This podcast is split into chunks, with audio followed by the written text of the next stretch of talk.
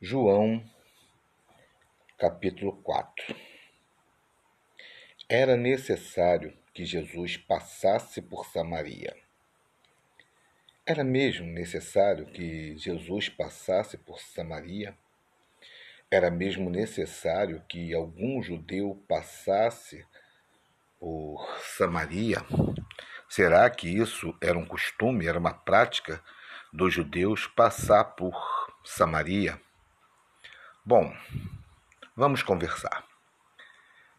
Não era prática que algum judeu passasse por Samaria.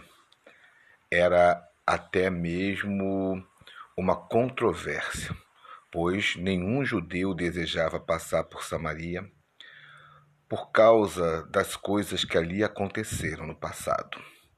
Samaria, para o judeu, era uma cidade contaminada, uma cidade imunda contaminada pelo misticismo e pela cultura dos povos que ali se estabeleceram com seus quartéis-general desde as invasões a Israel.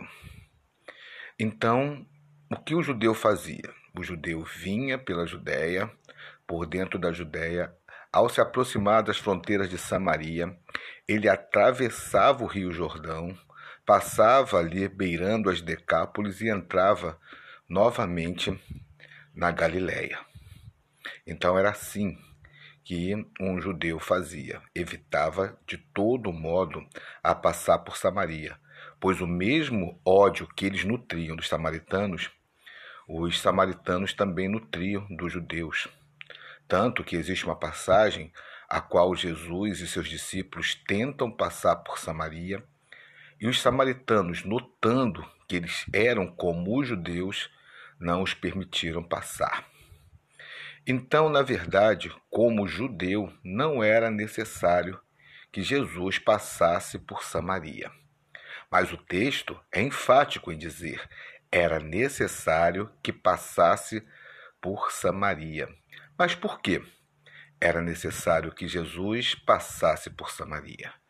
Porque lá em Samaria existia uma mulher, uma mulher envolta em seus pecados, ou envolta ao seu jeito de pensar, uma mulher envolta na solidão de ser diferente das outras mulheres. Então, por isso era necessário passar por Samaria para que Jesus encontrasse com essa mulher e transformasse a consciência dessa mulher e assim transformasse também a vida dessa mulher, dando a essa mulher uma água tão viva, tão viva, a qual ela jamais teria sede. E Jesus vai por Samaria, e Jesus chega na localidade de Sicar, onde ficava o poço de Jacó, e é linda a abordagem que Jesus faz a essa mulher, o dono de tudo. Ao invés de, pedir, dar alguma coisa, de oferecer alguma coisa, Jesus pede. Jesus pede água àquela mulher, começando um diálogo com a mulher samaritana e quebrando os preconceitos, os modelos, as intolerâncias da época. Pois os judeus não falavam com as mulheres na rua e muito menos com uma samaritana.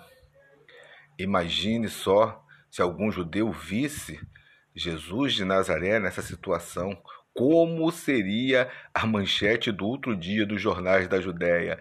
Extra, extra, extra, o rabi fala com mulher samaritana. Mas com Jesus não tem nada disso. Com Jesus não existe preconceito, com Jesus não existe intolerância. Jesus veio quebrar e transformar tudo isso. Com Jesus nós somos livres para a liberdade, Jesus nos libertou. Então Jesus trava uma conversa com essa mulher e mostra para essa mulher, a partir do, do próprio pensamento dela, o quanto de pecado ela tinha de quanto ela pensava diferente das pessoas da sua época e o quanto essas consequências agiam como ela. Jesus convence essa mulher do pecado, da justiça e do juízo.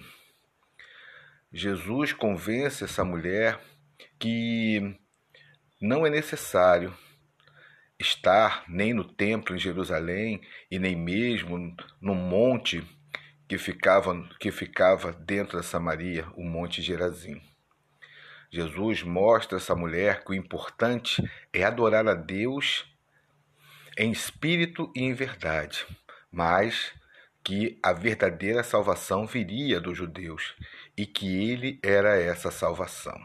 E após tudo isso, essa mulher perde toda a sua sede, essa mulher deixa toda a sua sede, sente uma necessidade enorme de falar de Jesus, desse Jesus que ela conheceu para todas as pessoas da cidade. E essa mulher tão descedentada esquece o seu cântaro, deixa seu cântaro onde está e corre para a cidade.